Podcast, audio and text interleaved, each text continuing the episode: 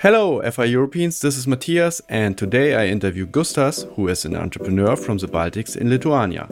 And he is the CEO of Evo Estate, which is a peer to peer lending aggregator. So think of it as the Mintos of real estate. With Evo Estate, you can now diversify across projects of 18 other deal providers like Bulk Estate, Brickstarter, Crowdestor, and Bergfürst, and it all starts with an investment amount of just 50 euros. You can not only invest in loans, but also in rental property, and you can buy real equity shares. In this episode, we talk about how Evo Estate makes life easier for investors, why you should trust them, and how they are making their money. We talk about the platform economy within the peer to peer investing space and Gustav's entrepreneurial background starting at the age of just 12. If you choose to try Evo Estate after listening to the episode, you can also get a bonus of 15 euros after your first investment. For that, just head over to financial-independence.eu slash evoestate. You can also find this and all other mentioned links as usual in the show notes on our website. Welcome to the Financial Independence Europe podcast, where we interview people from all 44 European countries, all of them, about optimizing your life geo arbitrage, and making the most of your money. This with your hosts, Alvar, Erminta, and Matthias.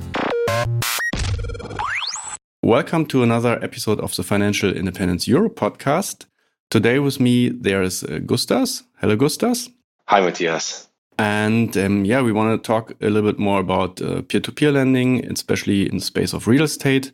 And uh, Gustas, Gustas created with her team members created a new platform uh, that help us to invest in real estate projects. And yeah, Gustav, can you tell us a little bit more about your platform? How does it work in general?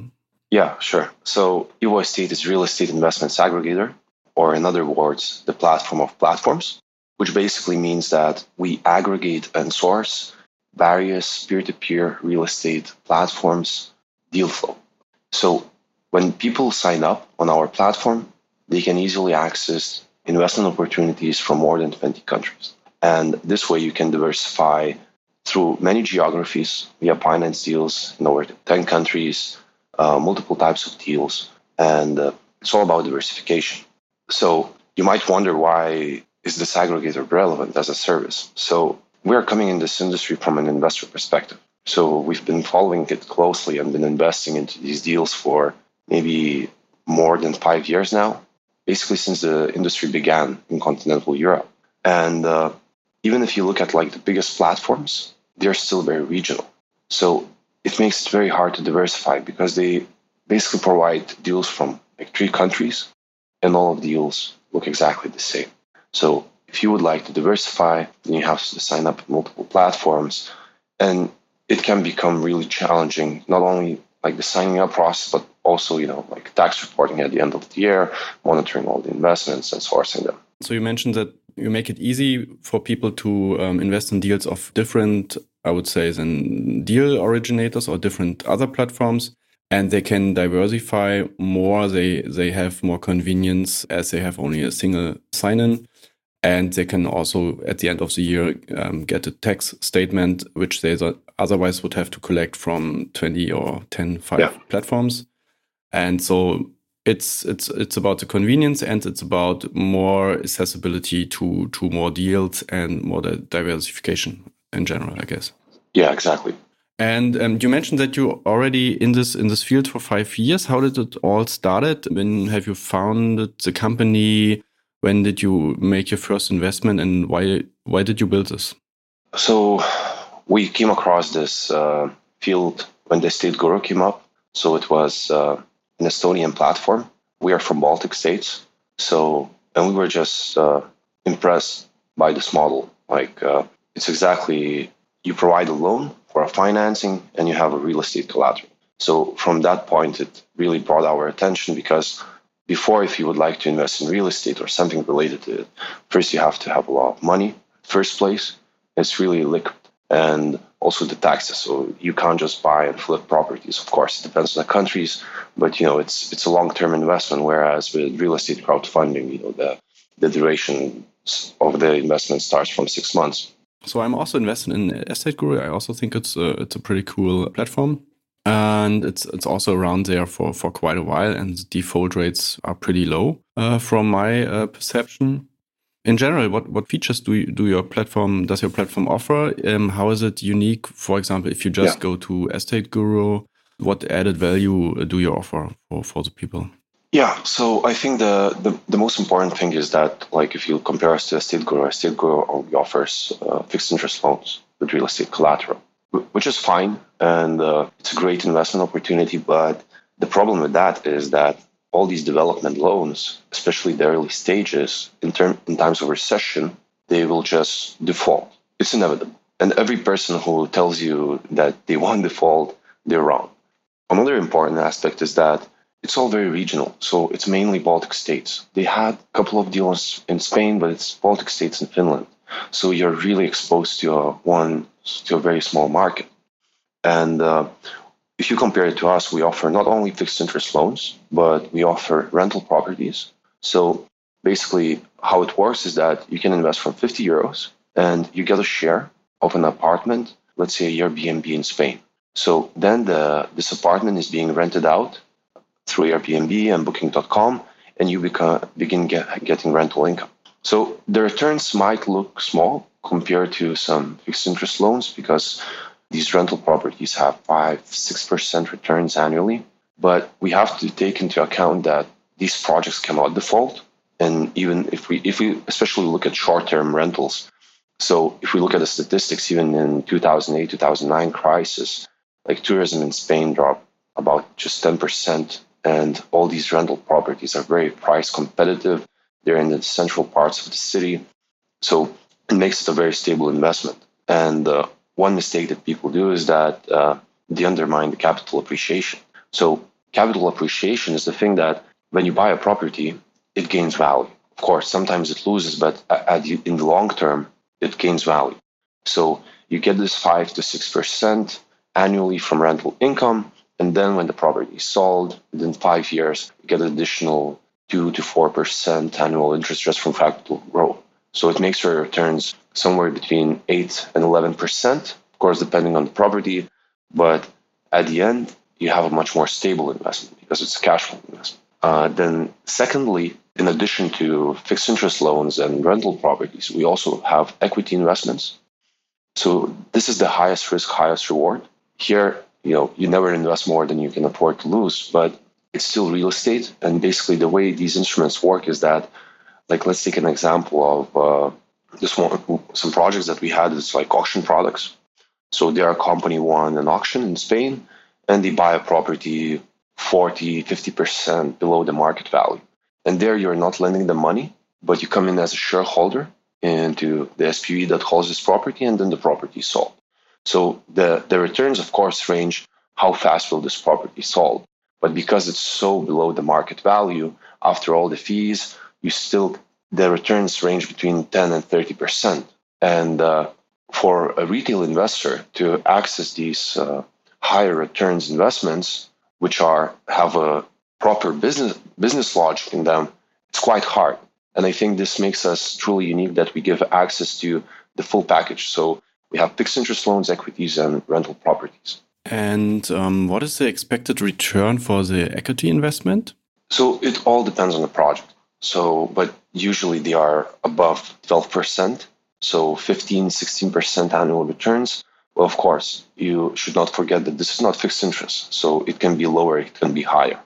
But uh, with our previous investment experience, we, we have multiple uh, equity deals which have yielded above 20% annual returns. And uh, actually, you know, like uh, people can wonder, so, hey, how do I, how is it possible that someone can make like 20, 25% annual returns from this project? Well, the answer is simple. Let's take an example of a Estate Guru. So let's say you give financing to a real estate developer for, for 12%, right? So after Estate Guru fees and everything, he ends up paying like 16% annually, which is a lot. So if someone is willing to pay like 16% annual uh, annual interest, it means that they are making much more from this project. And this is especially evident like with small real estate developers. They make in most of the cases, they make above 30%. So if you're a shareholder in this, uh, in this uh, project, you could get this yield. Why don't they go to a bank and, and get a loan there? So it's, it's a very good question. Well, the, the main reason is that these are very small companies. So the thing is that this is especially evident in Spain and Baltics, is that after 2008 2009 crisis, uh, banks have like let's let's give an example of one very simple policy. They do not loan money to businesses which are younger than three years. And uh, with real estate, I think that in some projects, like if it's a good project, it's not so much dependent on the age of the company. But bank has this policy. Also, banks do not see a business in small loans. So anything like if we talk about Baltic states, anything below 1 million euros, which has short duration, less than one year, in most of the cases is not relevant for the banks because when they're lending money, they also have to put up, they have to set up money aside for if the project defaults. And uh, the risk and the return for all the administrational costs, administrational fees for setting up this loan just doesn't make sense for them.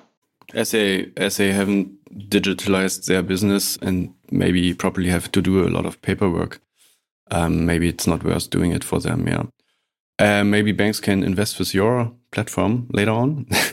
and oh, yeah. uh, save themselves some some work. And um, I guess it will come. So I've, I've read read in um, in the US that they that they also invest uh, with some of the big lending companies. So the bank um, not doing um, investing in lending club, I guess, and um, save themselves some some work. And for the rental properties, so you have different um, deal originators or just yeah. different companies on your platform. And for the rental properties, I guess you have some deal originators, and then you have some for equity investment, and and some for the for the other thing. Is it like that that you have partners for each of these yeah. three investment types? Yeah. Okay. So some some of them overlap, but mostly they are specialized in that field. Did you start as a loan originator yourself in earlier time? I've seen uh, on the list of loan deal originators that you are also listed there. Um, yeah. So you also develop some real estate projects. No, so we, we don't develop the projects, but like the, the one thing that we want to work on and we want to provide uh, to our clients is the access to private real estate investment funds. So private real estate investment funds usually have uh, much higher quality projects uh, than most of the crowdfunding deals available online. But the problem with those deals is that they usually have really high minimum tickets for everyday investor. So we're talking something of at least 125,000 euros, which is which is a price not, that not everyone is able to pay. So our vision is that we want to complement our existing deal flow with private real estate investment funds where we take and buy one of these tickets, let's say 125,000 euros, and then people can invest from 50 euros. So we have financed one such deal uh, with a fund in uh, Spain. So usually they have minimum tickets of 50,000. With us, uh, people could invest from 50 euros, and uh, it's a much higher return, and the historical returns of the fund is between 20 and 22 percent through all their track record. Not bad. What I've uh, recognized um, recently in Germany, there's a there's a crowd investing platform called Orcs Money, and they started with retail investors. They could invest in their in their loans, but now they they shift to that they that they only focus on um, institutional in, investors because it's it's less work and they they have more money. Uh, don't you think you also move in this direction that you say, okay, why not having an insur insurance company investing in our projects and we handle all the things? Wouldn't it be easier? Well, it really depends. We are now actually fundraising from several institutional investors. And uh, I would say that, yes, sometimes the business is easier uh, when you have a couple of big clients, but I think what we're doing here with Evo Estate is is more than just making this uh, big business and you know it's more about creating something that people could not have because we come we developed Evo Estate from a very big pain point because we, we just wanted to diversify and uh, it was really troubling uh, because some of the originators don't even allow foreign investors to invest and I think uh, this this is a strategy that we will uh, continue working on because the one thing we already observed with um, crowdfunding sites that some of them have private deals. So they have like their big clients and they only send out the deal offers to those big clients. So they are all already closing the doors on smaller clients. And I believe that with many originators, uh, with time, uh, the institutional investors will just take over the market. And uh, I think EVO Estate will be unique in that sense that we will have access to all of those uh, private deals, which are not uh, available to everyone on partner platforms. Yeah, that's that's pretty good for many people that they have also um, access to to these deals. And also, if you if you see, for example, I, I guess Mintos uh, recently closed for British investors. And um, I also think people from, I, I, don't know, from Georgia, I don't know if they can invest with every real estate platform in, in, in Europe. If you offer people from some country um, access to a deal where they couldn't invest otherwise, I think that's a strong um, selling point, um, especially also yeah. for people outside of Europe or at the edge. Yeah, and that's uh, and that's not only the, it. Uh, you know, a lot of platforms are in local languages, so like Spanish platforms. Uh, so you know, to look into all those documents in Spanish can be troubling. This is also a thing with Germany, and uh, I would say that uh, it's not so much about particular countries where people cannot invest if they are residents, but uh, mostly in Spain, except one platform. People cannot invest in uh, Spanish crowdfunding sites if they do not have the NIE, which uh, is like a residency code uh, if you are if you live in Spain. And uh, similar to Germany, like if you sign up on some German platforms, like for us personally, it took like two months because you have to get like some of the documents apostolized, uh, which can be really hard. And and how can you do that as a as a foreign company? How can can you do can yeah. you invest in in a German property? So in Germany we can. There's no restriction. We just have in the KYC process you have to provide like uh, documents from municipality which are apostolized. So you know like notaries and everything just takes a lot of time. But when it comes to Spanish deals, uh, we are registered in the Spanish uh, authorities, uh, and we have obtained like similar things to NIE, uh, but for our business, uh, like for legal entities, it's also a very hard process. We were working with lawyers for several months to obtain it, uh, but now we have it and uh, we can provide uh, uh, these fixed to our clients. And another thing is maybe also that you can help investors with their risk assessment. Um, normally, on, on the, all these platforms, they have written a, a, nice text and it sounds all pretty cool. At some websites, you only have like five minutes to, to invest because otherwise the deal is gone. Yeah. And um, I guess you also help provide some more transparency or add some yeah. more information on the risk. Yeah. So basically, I think that um, like one thing that really sets us apart from from the rest of the industry is that we have skin in the game. So, what does it mean? It means that uh, me and my partner Audrius, we invest at least a thousand euros uh, into each deal we select for skin in the game. So, in other words, uh, we are sharing the risks with our clients because uh, many of the platforms don't, and uh, we are ready to put our money on the line uh, to show as a gesture that we do a proper due diligence on these deals because uh, deal assessing for real estate is very unique. Like each deal is unique, and you have to look at a lot of different things, which is especially hard if you want to have a really diversified portfolio with multiple countries. Like just just to give you a simple example, like if you're assessing a deal, let's say in Estate Guru in Baltics, and you see okay, there is no building license, uh, development license has been granted.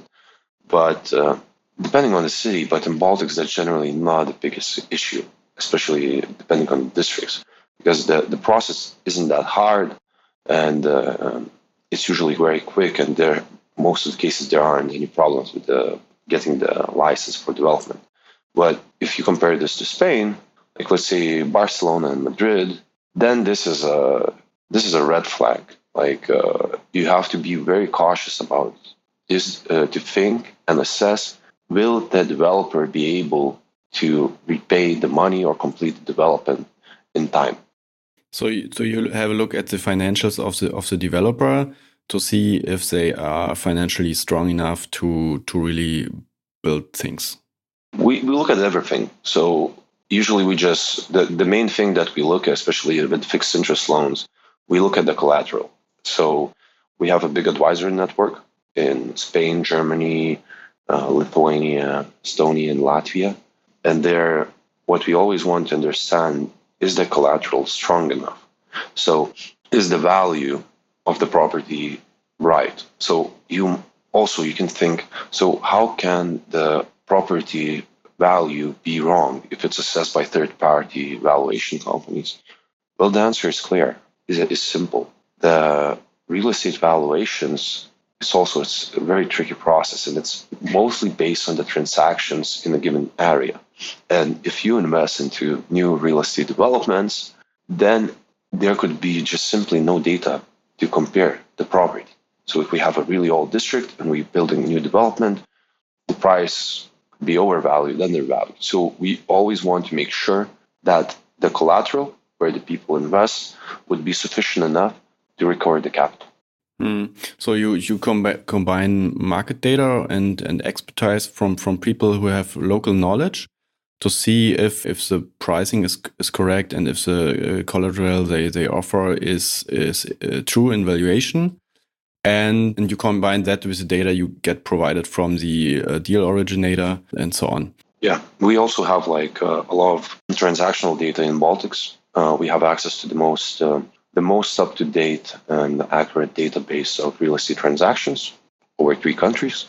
And uh, we also have the same for Spain, but not as a whole country because this would be a lot of data, but uh, for, for the three main cities and some other areas of other cities.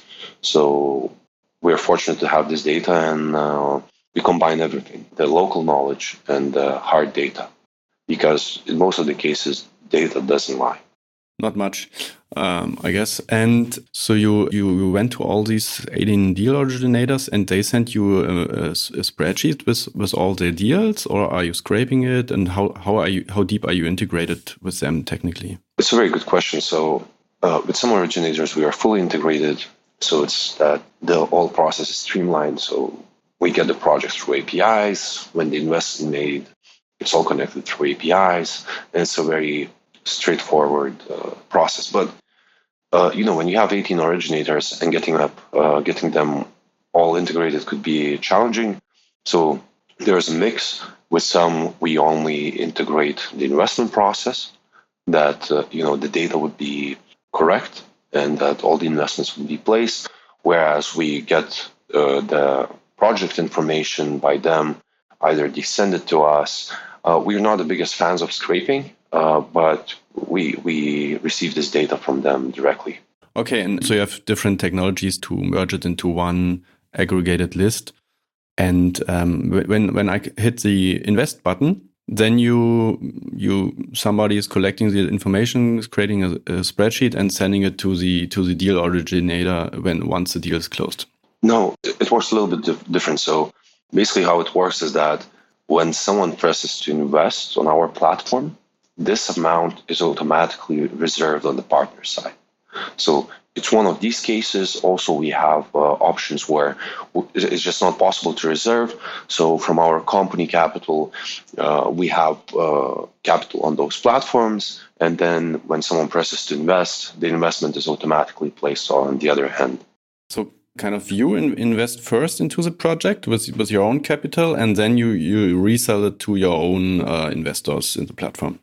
In some in some cases, yes. In some cases, yes, uh, where you know the deal just goes really fast. So mm. you know there there are some deals where where you get funded in an hour or two. So in those cases, yes. Uh, but in most of the cases, it's it works at the same time. So when someone presses to invest, the the integration automatically invests on the other platform. Mm-hmm. So th- there's there's no reselling from our side. It just uh, if someone presses to invest, it's invest. If it's uh, nobody presses to invest, it's not. Okay, so so it's directly also transmitted to the deal origin originator, and they they also um, have the transaction in their database, kind of. And um, you also offer an auto invest because I mean your unique selling point. One of, of them is uh, that you have the single sign on, and you if if somebody could just have one account and some auto invest with your uh, with your platform, it's a kind of easy setup and forget forget process. Do you also offer auto invest or creating different portfolios?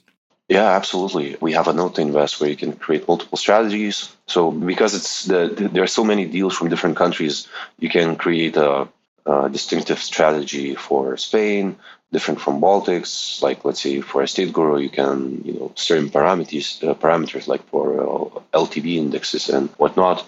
But actually, uh, from our personal experience, is that uh, all our defaults uh, on other platforms as personal investments came from auto invest because the the auto invest was limited. So you you could choose like just a couple of parameters and then it invest and our defaults came that way. So when we were developing this we thought okay first of all we have to make it this way that all the parameters are thought through so that people could be very accurate in their choices and most importantly we offer a 24 hour auto invest cancellation feature so basically, if the investment was placed and you do not wish to keep this investment, in 24 hours you can cancel it without any fees. So it doesn't really. So if you set it up and if you do not like the deal, you just can give it back in 24 hours. So I kind of get an email. Look, uh, Auto-Invest made an investment. You can click on the button in the email and you can check it out and you can cancel the deal within 24 hours. Like that? Exactly. That's pretty cool. Then you can opt out and, um, yeah, try to uh, minimize your risk and so on. And um, you also, I guess, you also offer reporting across all all the investments made, like pie charts or whatever. And you maybe also do you have also some something that where you can see how much money or some some liquidity that you see how much money is uh, coming back uh, like in the next three months or something like that? Yeah so the interest payment schedule is like the next feature that we are working on. So this this should be up and running like in two or three weeks where you can plan your cash flow. Well uh, we didn't set it up initially because it uh, at first we just thought it's it's too complex to obtaining all this data and getting it all integrated from all the originators. Uh, but now we see this as um, inevitable feature. Like we just cannot live without it. So we are develop we are developing it and should be up and running like a couple of weeks, hopefully. Cool. So yeah, it's it's pretty good to see um, um, how much money you can you could withdraw maybe in uh, three months or in six months if you, for example, choose to buy a flat for yourself or something like that. But you know, it's also like uh, one very important thing is that uh, we have we can offer the liquidity. So we have a secondary market. So mm-hmm. investors like uh, you say you need to withdraw the money and uh, you want to exit early, no problem. So you you can sell it on the secondary market. We do not charge any fees on the secondary market, and uh, people can trade there. And uh, the one thing I observed that the projects which do not have premiums, which means that they're not being sold more expensive than they were bought, are usually executed within a couple of days, like 50% of them. So it's uh, it's a good way for people to actually even invest and exit early if they need to do so. Yeah, pretty good. You can you can get get out of it if you if you want um, pretty fast. And um, so you have offer a secondary market where, where I can just um, take a part of my portfolio and assign it to on, and, and, and sell it. And I can also offer a discount to to sell faster. And I can also choose to make it more expensive if I think uh, the deal is pretty good uh, for other people uh, on the secondary market. I can also make try to make some money or trade a little bit. Yeah. So you know, like all these features like auto invest and secondary market, we are we are building it so sophisticated because, in a sense, we are like investment geeks. So uh, we're really into making these features as sophisticated as possible. And uh, one another cool thing that we we hope to launch in a couple of months. Well, we we plan to launch it this year, uh, but it just uh, taking longer than anticipated is uh, margin trading. So we also want to offer for additional percentage a margin trading feature where uh, if you come to secondary market and you have a you see an investment which you would really like uh, to invest, but you do not just have cash on your account, uh, you can have 75% margin. So what it means that let's say you have a thousand euros worth of investments in your portfolio, you can on secondary market, you can make buy additional investments for 75% of it, so for 750 euros, and uh, to buy it, and then you settle your uh, investment, like this acquisition of this investment within three days. And this feature costs you like a percent or a couple, but this way you, you're sure you cannot, you don't miss out on new investments. That sounds pretty good. That's a innovation I haven't heard about in, in this real estate space. It's uh, this uh, margin trading doesn't exist in crowdfunding. Not, none of the platforms do, but it's a very very popular thing with uh, stock stock trading and stock exchanges. Like most of the stock exchanges do that. And if you look at Robinhood business model, this is where most of their revenue comes in. Ah, okay. So you haven't not most, but a lot a lot of it comes from there. So you have a, a additional opportunity also to make revenue. So um, what many people are interested, of course, is uh, how can can we trust uh, Evo Estate? Um, how is it aligned with with with investors' interest? And you mentioned also that you have skin in the game, so you kind of uh, prove that you're also staying behind uh, these projects with your own with your own capital. First of all, I would like to know a little bit about your your, your team, about the track record. Do you have very experienced people in your team? How many people are working with you? Do you have an office? yeah. Uh, so very good question. So uh, I would say that uh, our team, uh, well, in this industry, you have to be very uh, cautious about your expenses and managing the cash flow. So our team, we have four people working full time, and then we outsource most of our operations. So you know, we what we do in house is that you know the investment process and the development of the platform, but everything else is basically outsourced. But our team also consists of advisors and investors. So we are backed by two venture capital funds, uh, one of which is Startup Wise Guys, uh, which is uh, the most experienced B2B uh, startups accelerator in Europe, named number one uh, venture capital fund of uh, Central Eastern Europe 2019. These guys have backed also Estate Guru. So they have been Estate Guru's first investors, same as for us. So now we are doing a program with them in Swedbank. So currently, our office is in Swedbank uh, headquarters in Vilnius, Lithuania, in the 22nd floor. And uh, our our experience is that uh, we come from technology and startup uh, and online businesses. Uh, me and my partner, we are two founding members. We have uh, exited. We have made three exits in total uh, we are also angel investors. We invest into companies like Revolut. Uh, I'm sure you know it. Uh, in like the first stage, which was private, uh, also companies like Enevo, Molecule, other 100 million euro startups, and uh, we we know like all our team members, uh, like CTO, CEO, CIO. We know each other for multiple years. I would consider ourselves senior and uh, our advisors and investors, uh, which help us with real estate, is uh, we have Carlos uh, from Spain, uh, who has sold tens of millions euros worth of properties over the last couple of years, uh, which helps which he helps seriously to analyze deals in Spain. We also have some real estate developer who help us understand not the financial logic of deals, but the developer interest and the business logic which goes beyond the numbers. Um, that sounds to me that you have a pretty substantial track record in the team, but also you get knowledge from from your investors, not only money.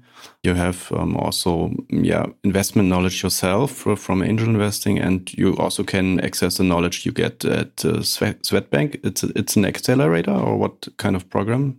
Yeah, it's it's it's like an accelerator but it's uh, different accelerators because it's a venture capital fund and uh, this particular batch does not uh, focus on like early stage companies.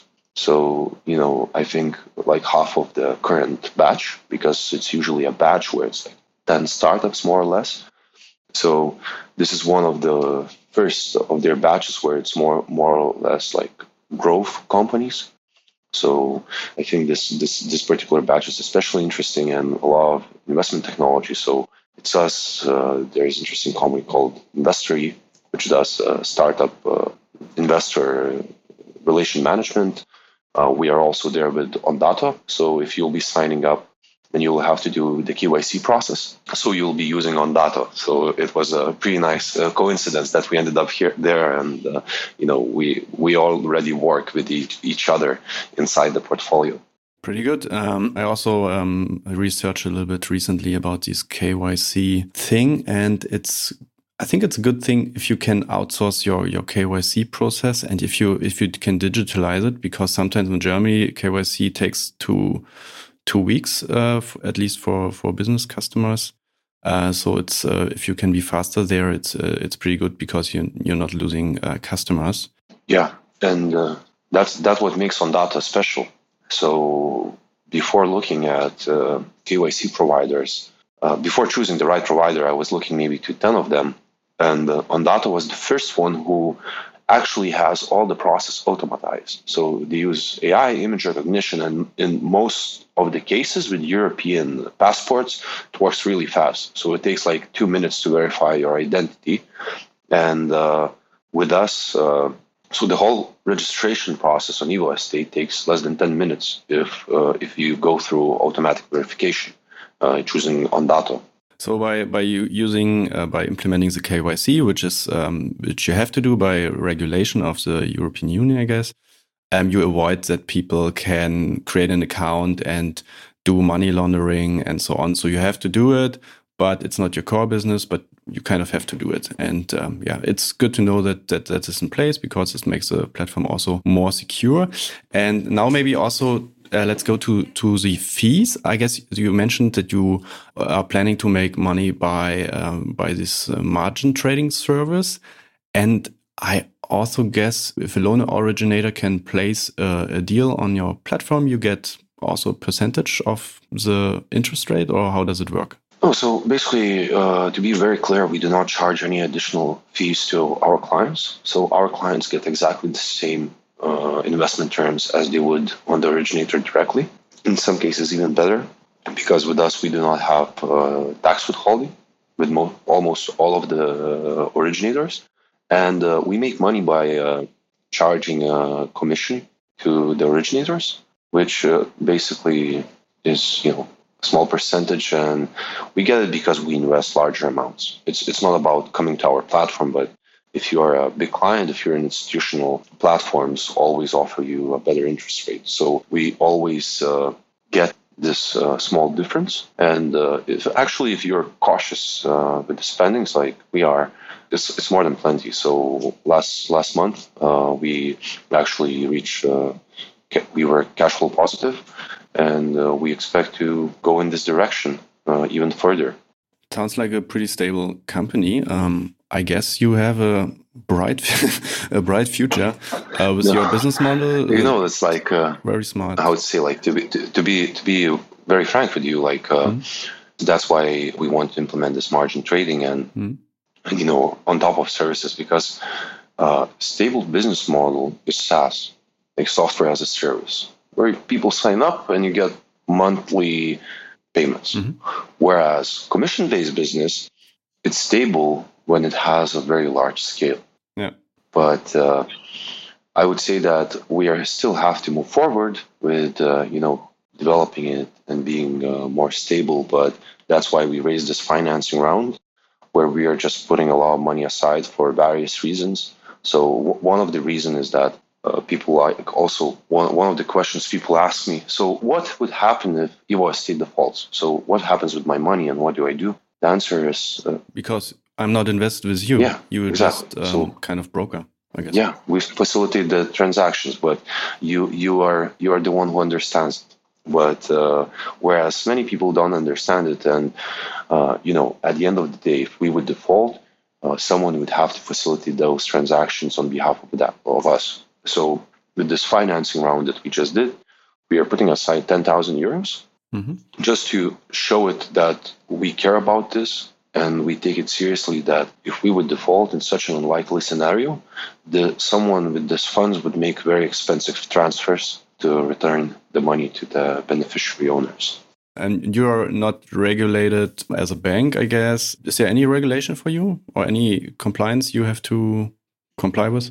There's a lot of compliance that we have to do, but uh, the one thing we have to understand is that Evo Estate is uh, a unique business model. So what we are doing, there are no alternatives to compare with because there is crowdfunding, but the aggregator there isn't.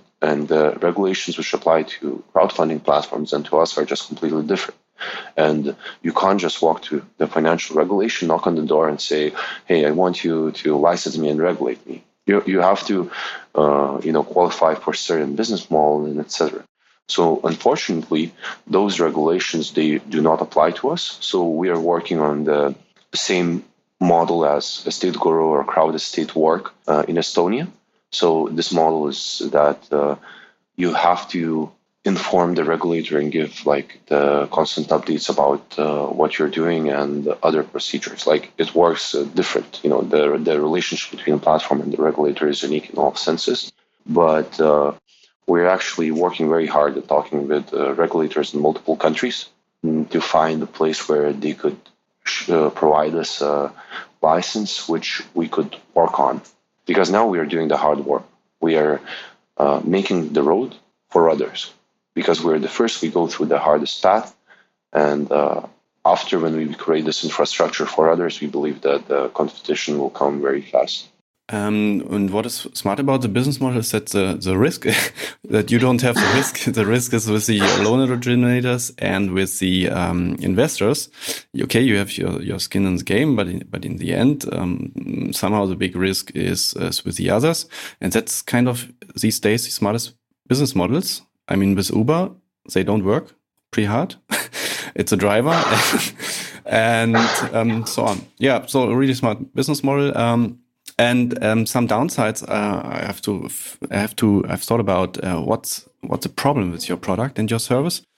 And I found that, uh, for example, if you invest in a in a normal house or a flat, you can you, you can uh, you have leverage because you can um, yeah take a bank loan, and so you prove uh, improve the return of your own capital. Of course, you have more work, but you can yeah you have you have the leverage and that's what you don't have with um, with the uh, real estate uh, peer-to-peer investment i guess. Yeah but i think we are talking about very different clients. I think people who who do real estate investments and use leverage i don't think they could be like big clients for us. Like uh, they would invest probably in certain types of deals but you know using leverage and uh, buying properties I would say that it's it's uh, it's it could be more than a part-time job, even like uh, if not like the full-time job. so you have to be very specialized in skill how to do it. And in many cases, like even if you use leverage, I know that in Germany the interest rates are much lower, but uh, still, like uh, what the expected return you expect to to obtain, you have to really assess that because uh, one thing is that you're putting a lot of money in a single basket, so that's a lot of risk when you think of it and it's also a big obligation when you the bank loan. Whereas crowdfunding, it's I would say it's uh, uh, yes, you might not receive the same returns, but you're able to diversify because at the end, what the real estate crowdfunding is about, it's it's about just diversifying and making as many investments as you can for a given amount of sum, not like concentrating a lot of money in a single project because you never know what can happen. And uh, I think that investors, when they come to invest in real estate crowdfunding, should come to this uh, with uh, such mindset. Mm. So you say some people they really want to dig deep into this real estate business and maybe have to buy multiple homes or, tenant uh, houses to diversify, but the the casual investor who is not focused on real estate could have uh, exposure to real estate here without um, getting out and looking uh, for for years and um, doing all the hard work. I guess so. Exactly. just it. I've seen on the platform there. Um, what I was thinking about, what's the future of it? Um, what you create with this platform is an if it's kind of efficient market right now. It's not so much efficient because you have to go all to these different um, platforms or originators, and you you maybe you can make a good deal. And what you do in maybe three or five years, you have an efficient market. It's automatically, they invest automatically. So I guess, like, I have the feeling with Mintos, the interest rates are getting lower and lower until they maybe 7% or, or something like that. What's your take on this? How does it develop um, if there are these platforms and more efficiency, transparency, and so on? You know, I think uh, with Mintos, it's a very simple thing that uh, they have a very big demand, lower supply, and that's how they adjust it. It's it's business, but the difference between us and Mintos is that uh, in most of the cases, Mintos can offer this lower interest because people wouldn't be able to reach those originators, let's say in Africa or Kazakhstan or wherever. But with us, it's not the case because our investors will always have the same terms as on the partner originator. So I don't think we'll be able to do this. But if we think about the roadmap and uh, what we want to do is, I think uh, it was very hard for us to find a venture capital uh, investor. Like we have now two, but it was very hard while talking with them to explain that this is not the industry where we want to go really fast and uh, grow too fast. What we're into here, we sacrifice the speed for the quality. It may not always look like this on the product, but it's all about the investment deals and what we're in for. Because what a lot of retail clients don't understand, what real estate crowdfunding or, or just general crowdfunding as a whole, where retail investors have access to those deals, in many cases, it's, uh, it's driven by FOMO, like fear of missing out. And uh, what we're doing here, we always resist this feeling, and some we have this philosophy that if we aren't sure, we will just not do it. And as we grow, I believe that uh, we will continue working on this and uh, trying to look for more of these high quality investment products, especially the ones where we talk like private real estate investment funds. I also think you you have to kind of be fast because otherwise mm, the other platforms uh, will also copy your your model, and so you you you kind of need these value added things like margin trading, like e equity um, uh, stuff. Because if you just combine the offers of of the 18 platforms, it's it's easy, but the, the value you add then that's that's what makes this difference. And what I also was thinking about is that all these different um, platforms right now, 18 or more, and they all build this the website where you can invest with them, and they all have to build uh, um, the investment statement. They, they they have all to build the same features. And I think, and what happened with Amazon is that people don't have their own online shops anymore. They just create something in at Amazon FBA. So I could think of that Investio and all the others. They just remove the ability to invest at their own website somehow at a certain point and yeah. just just um, distribute their deals to aggregators like you. Absolutely. So that's that's the grand vision, but uh, at this point, we just have to take the small steps, walking to it. What are your top three uh, future plans you you plan in the next like next one and a half years you want to implement or you want to achieve? I think it's more about these private real estate investment funds. Like uh, the, these are the things which we want to do, and I think this is uh, I'm repeating myself already, but the, these deals are for me. I find them very aspiring because like that we aggregate, as you said, like you, people can go and invest in those platforms, but providing private real estate investment funds is, is a different thing because these are the things that people typically couldn't buy and uh, generally speaking, I think uh, it's you know maintaining our growth, uh, managing the risks, and uh, improving the platform and uh, providing the best uh, investment experience as possible. Do you also want to expand to like other? I mean, you focus now on real estate. Do you also plan to make investments into normal startups um, available, or not right now? We don't want to switch the industries. So we we don't intend to start adding like business loans or startup investments or consumer credit. If you want to be very good at something, you have to do one thing. If you're doing a couple of things, then you lose focus and you aren't good at it anymore. And real estate as itself is, is a massive industry. So what we want to do when we believe that we have conquered the Europe, uh, I believe that uh, we will start working with different models, uh, different markets. So it might be North America, or it can be, uh, let's say, the Gulf or Asia. It's something, again, something very interesting because uh, finding and understanding those deals uh, for a retail investor can be challenging Whereas uh, with us providing this all infrastructure and currency exchanges and easy to use process could be much easier. Um, that's true. I, have seen on, Mintos that they also offer real estate investments. Do you have a little fear of Mintos copying your model and adding more and more uh, real estate investment opportunities? I wouldn't say so, but even if if they would, I think that uh, in this in this regard, like competition in in such competition, the winner is the consumer. Like when so the deals the, the output of the deals that we could both provide would be higher in the quality.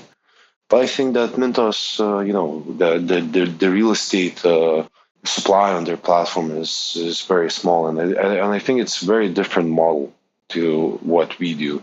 Because then again, like I think that, that the two things that makes us very unique in terms of deal flow is the rental properties and equity. Because uh, loans are everywhere. It's it's nothing new and more more or less they're simple but if you want to have a the the fully diversified portfolio, you have to include equity and rental properties. So you offer you offer enough uh, unique selling points, uh, enough unique features compared to Mintos that they also not can and don't want to copy that fast. So um, pretty good yeah, I w- quickly want to finish. And um, as we are a financial independence podcast, as I understood from from your biography, you kind of um, already done with your financial independence, or at least in a couple of years, because you built this business and you also have also invested in some some real good startups like Revolut you kind of uh, on a good way. What would you say is um, what is the best for our audience to achieve financial independence? Would you say a real estate investment is really good, or would you say they should maybe focus on building their own business because it has also leverage? What tips could you get, give our audience to to become financial independence? Well, I think uh, everyone has its own path, and it's uh, there's no one perfect solution. But if you think like I will start doing business and become financially independent, well, this can take uh, quite a long time. So you have to clearly understand what are you going for. But I think the, the biggest thing about financial independence is your spendings. So and investments. So can you invest, diversify, and spend less than you earn? Then you're financially free. The model is quite basic, but a lot of people, even myself, uh, sometimes tend to forget that. And uh, at the end, the formula and the math is very simple. So you you you have to find a way to to make money, like um, being a, a leader in, in your company, founding a startup, build a real estate business that can make you some good cash flows. So you have to find a way to make money and don't spend it for uh, great cars and uh, yeah trips and so on. So basic common sense, I would say. How did you? Uh, I mean, you are now uh, in this um, entrepreneurship business, I would say, and how? Yeah. What makes you different from the other people? What? Why are you kind of having an edge in in building businesses? How how are you different? Have you better parents? Do you have more money? Um, do you have more knowledge? Do you have? Uh, are you just the will to do it? I think I think it's uh, some of the things just come naturally to me. So I think, uh, you know, I've been doing business. I was 12 years old. So uh, at first I was trading like um, electronics. After that, I saw I had a bicycle business, uh, bicycle part business, where I saw a massive problem in uh, in the market, and I was doing this from 14 years to 16, and I was always very driven since since I was uh, very young. I, I, used to do it. So to, to, to get an understanding of this, I raised uh, venture capital funding at the age of 18. So that was my beginning of entrepreneurship. And uh, I was able to get financing from all the top funds in Europe. So I think one was the determination and all the hard work and the steps I took every day. Uh, second thing, I think it's about uh, the development, the, per- the personal development that I do is that, you know, it's uh, always learning, uh, always reading books, uh, and always talking to people because uh, people is the biggest asset that you can have. And from day one, when I wanted to, even my previous business, and why I emphasize in Evo Estate advisors and the investors is that advisors, uh, people you know, who've been doing the thing that you wanted to do or something related for 20, 30, 40 years, they can teach you more than any course or best consultants. Also, especially if the interests are aligned. And uh, equity is a great way to capture it. And I think uh, my advice to you, to anyone who's listening, is that if you want to start a business, don't care about half 100% of the company or if you're starting to 50 50 that that's not the most important thing. The most important thing is growing the big, big sustainable business, which makes you happy and you feel fulfilled from it psychologically. And uh, to obtain it, sometimes you have to give up, and you know, giving a couple percent or even more percent to people who you believe that can bring you a lot of value is a price you always should pay and shouldn't be focused about the ownership.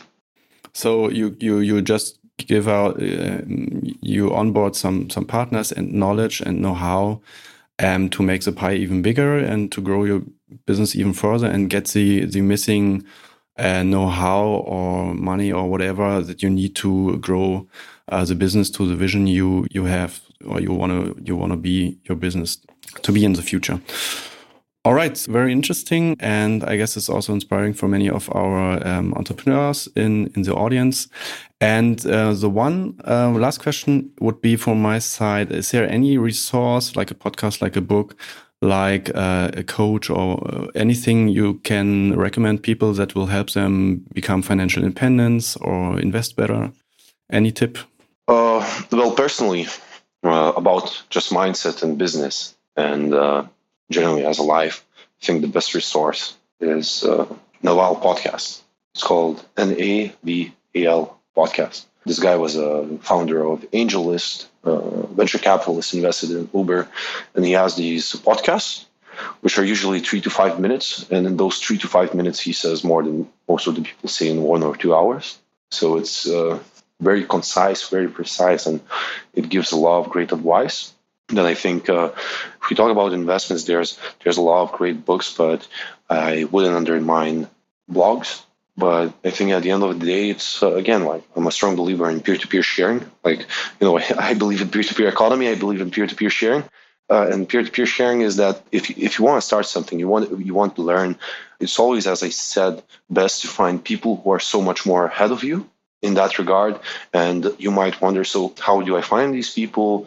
And uh, you don't know where to start. So there's always meetups every time. You know, uh, no matter which city are you from, in which country, there's always some events happening where you can find like-minded people who who you can develop relationships with, and you could really learn, and they could provide you the exact steps you want to take to improve, and even like social media. Like uh, if you see a person like on Twitter or wherever where you admire his views, you believe you could learn, just just drop him a message like, "Hey, I would like to learn more about how you think and uh, how do you develop this." And you just ask, "Where where could I start? Where could you give me some uh, some of the tips? Where where should I start to read or listen, and how can I develop this?"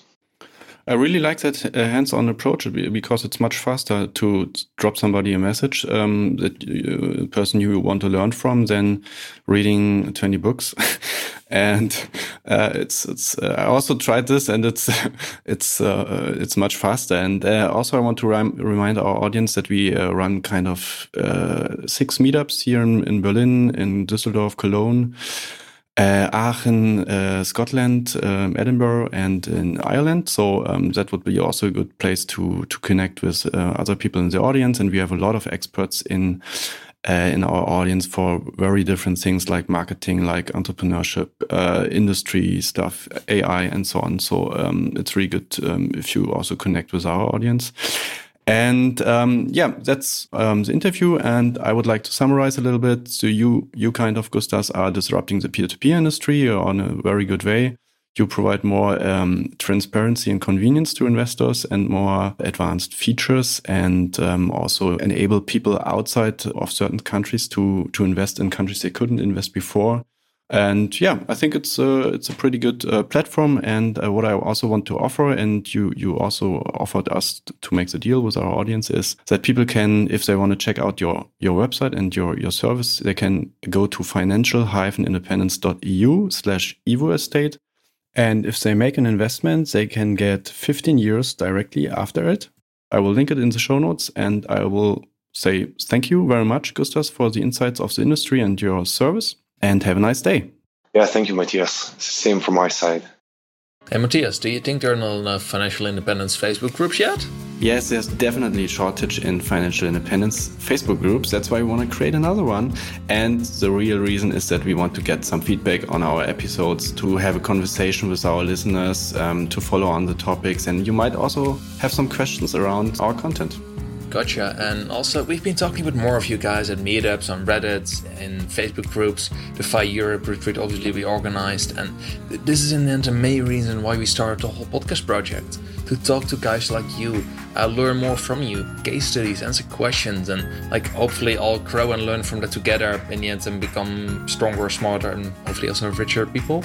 So, you know, Matthias, say I'm interested in this. Where do I find this Facebook group?